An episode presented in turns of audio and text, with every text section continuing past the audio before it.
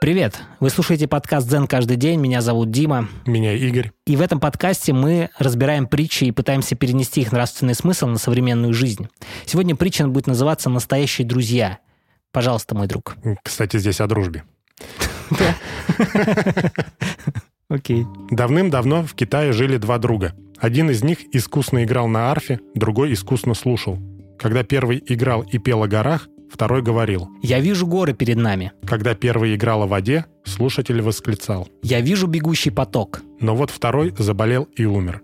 Первый из друзей перерезал струны своей арфы и никогда больше не прикасался к ней. С этого времени обычай перерезать струны арфы является законом настоящей дружбы. Классная притча.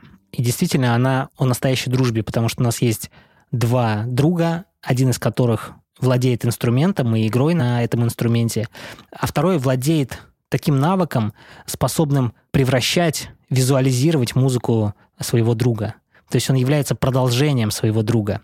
Как мне кажется, в этом смысле один не может существовать без другого. Например, если первый друг играет на арфе, то второй как бы дает ему обратную связь. Угу. Не обязательно, чтобы он тоже играл на арфе как будто бы он тоже владеет каким-то инструментом и дополняет его, понимаешь, его музыку.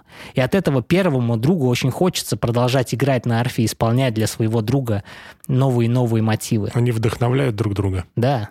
И вот когда второй друг заболел и умер, то первый перерезал струны своей арфы. Почему он это сделал? Он мог бы продолжить дальше играть на своей арфе.